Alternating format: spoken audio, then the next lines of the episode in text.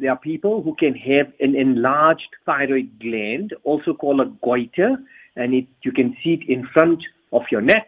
And sometimes it can just be benign. Sometimes you can have a nodule and it can be cancerous. So whenever there is a lump or an enlargement of the thyroid gland, we want people to go to their doctor and get it examined, and they will then do an ultrasound of the thyroid gland to establish whether there is cancer or there is no cancer. Sure. But coming back to your second question, what are the other thyroid diseases that we need to be aware of?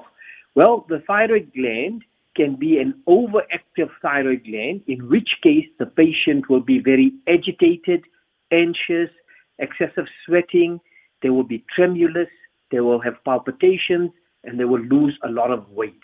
And even their eyes may be big. So that's an overactive thyroid, and it needs to be investigated, and there's good treatment for it. And like you can have an overactive thyroid, you can have an underactive thyroid as well. An underactive thyroid can cause fatigue, tiredness, uh, uh, weight gain, uh, hair loss, uh, menstrual problems, fertility problems. It can affect the heart, the cholesterol. So it can manifest in many ways.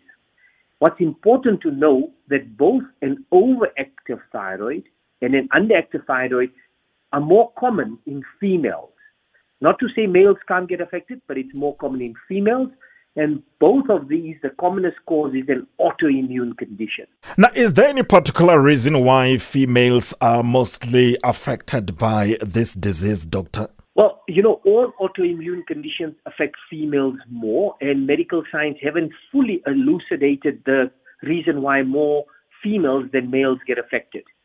Um, in terms of autoimmune conditions, there's normally a family history of another family member with some form of autoimmune condition, and so uh, that needs to be made aware of as well. I think in Africa, it's important to know that uh, thyroid can also affect children, and when a child has an underactive thyroid, it will affect the growth of this child. It will affect the neurocognitive function of the child as well, and will basically cause stunting.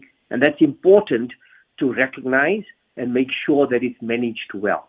And do symptoms vary between males and females?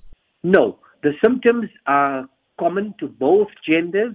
Um, the symptoms of an underactive thyroid are very vague and non-specific. So there are many causes of somebody being tired. One of them could be thyroid, but it could be other conditions as well. Uh, hair loss. There are many other causes of hair loss as well. So there are 37 symptoms of an underactive thyroid. Most of them are very non-specific. So that's why um, many doctors miss thyroid condition, and that's why it's important for people to be aware of these conditions. What about family history, doctor? Does a family history play a role in terms of increasing one's chances of uh, developing the disease? Yes, definitely.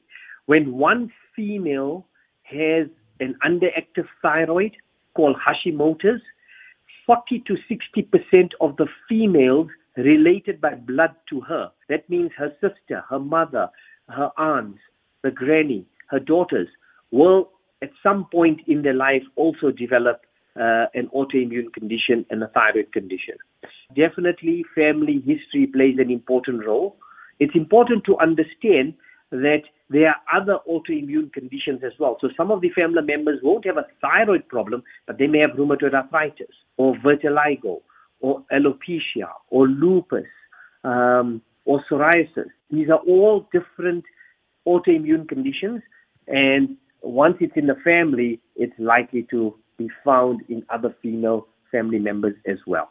Now, just in terms of those who would like to get a, bit more information about uh, the disease, where can they get the information? So, there are various thyroid guidelines worldwide published. We've got a South African thyroid guideline as well. Uh, there's Canadian ones, there's American ones, there's European guidelines, and they can go onto their website.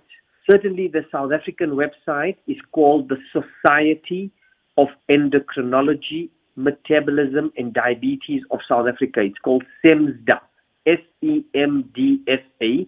and that website will direct you to information. But there's many other international websites that speak to thyroid pathology.